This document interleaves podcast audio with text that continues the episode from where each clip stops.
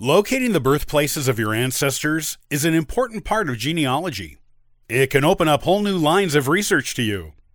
Join me today on the Ancestral Findings podcast to learn how to find them.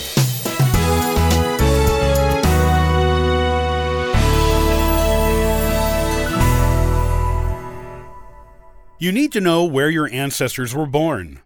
This information lets you know a lot about what their early life must have been like and gives you a place to start looking for their parents, grandparents, and other generations before them. While it is not always possible to locate the place of birth, every attempt should be made in order to create a more accurate, richer, more detailed, and interesting family history.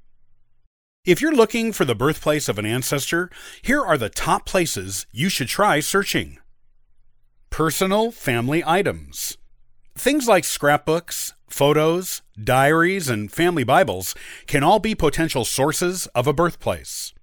Whether it is written on the back of a photo, in the notes on a scrapbook, the pages of a diary entry, or in a more formal manner in a Bible, these personal family items may be the only places you will find an ancestor's place of birth mentioned, especially if it is an ancestor from a century or two ago and they were born in a place that did not keep good vital records, or where those records were destroyed. If you have any of these items, be sure to go through them thoroughly so you don't miss anything important, such as a casual mention of where an ancestor was born. I visited a previously unknown cousin I met online once, and she had an old family Bible as well as a family scrapbook all full of photos and other interesting things about a branch of the family I had little information on at the time. In the upper left corner of the inside cover of the scrapbook, someone wrote in a particularly mysterious ancestor's place of birth. Since it was nowhere near where he lived, or where I knew his parents to have lived, I thought it must be a mistake. It was only about four years later, when I was going through town vital records online, that I came across the birth record for that ancestor. Right in the town the scrapbook indicated. It seems his parents lived there briefly just before and after he was born. Always look for verification of anything you find in family items. However, if you can't find verification, the chances of it being right are probably high, especially if it was written by someone with firsthand knowledge. Vital Records Birth, death, and marriage records can be good sources of birthplace information. While a birth certificate is a primary record created at the time of the birth, and most likely of all the vital records to be correct, they aren't always available. Some places didn't record births until well into the 20th century. Other places won't release birth records to anyone but the parent and or the person named in the record until a certain amount of time has passed. Usually, 75 to 1001 years. If you aren't able to locate a birth certificate, a death record is your next best bet. Modern death certificates usually include the place of birth of the deceased. Some Old Town Vital records from the 18th and 19th centuries also list the birthplace on such things.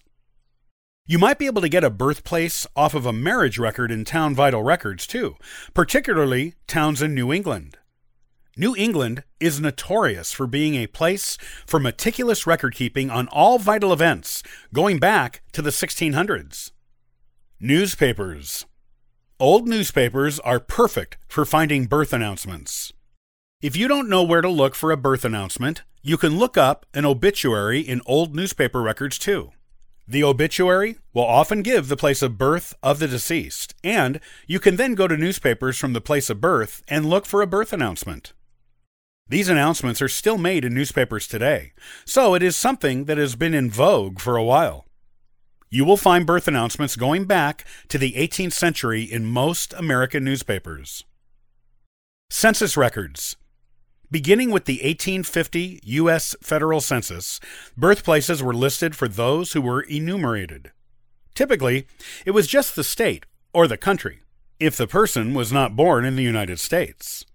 However, this can be important information that shows you where else you should be looking if you don't know the birthplace at all. Subsequent census records beginning in 1880 also listed the birth states or nations of the parents of those who were enumerated. This can open up new avenues of research into earlier generations for you. Birthplaces in census records are often incorrect, especially when it pertains to the parents, but it is worth looking into and checking. You never know when you will come across correct census information that will lead you to a birth record elsewhere. Military records. Whether it is the actual record of someone's military service or their pension application or the pension application a family member filed on their behalf, there are ample opportunities for birthplaces to be listed. In fact, birthplaces often had to be proven to obtain a pension, so either a record of the birth or one or more sworn affidavits from people who knew the applicant will be included to give the pension board the proof they needed to grant the request. Because birthplaces are often proven in these records, they are typically trustworthy. Church records. There are reams of compiled church records from around the world held by the Jesus Christ Church of Latter day Saints, also known as the Mormons.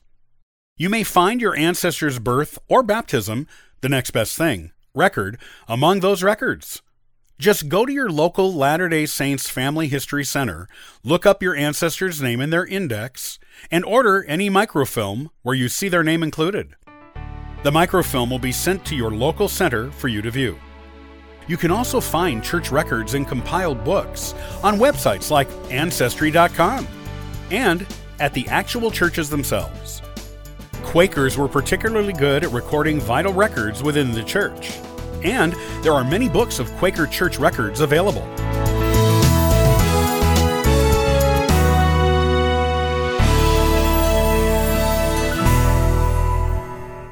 On the next episode of the Ancestral Findings podcast, I'll talk about what are periodicals and how can they help you with your genealogy research. These are actually highly valuable and woefully underutilized tools that you need. Thanks for joining me today. I'll see you next time on the Ancestral Findings podcast. And for further info, you can visit us at ancestralfindings.com. Copyright by Ancestral Findings, all rights reserved.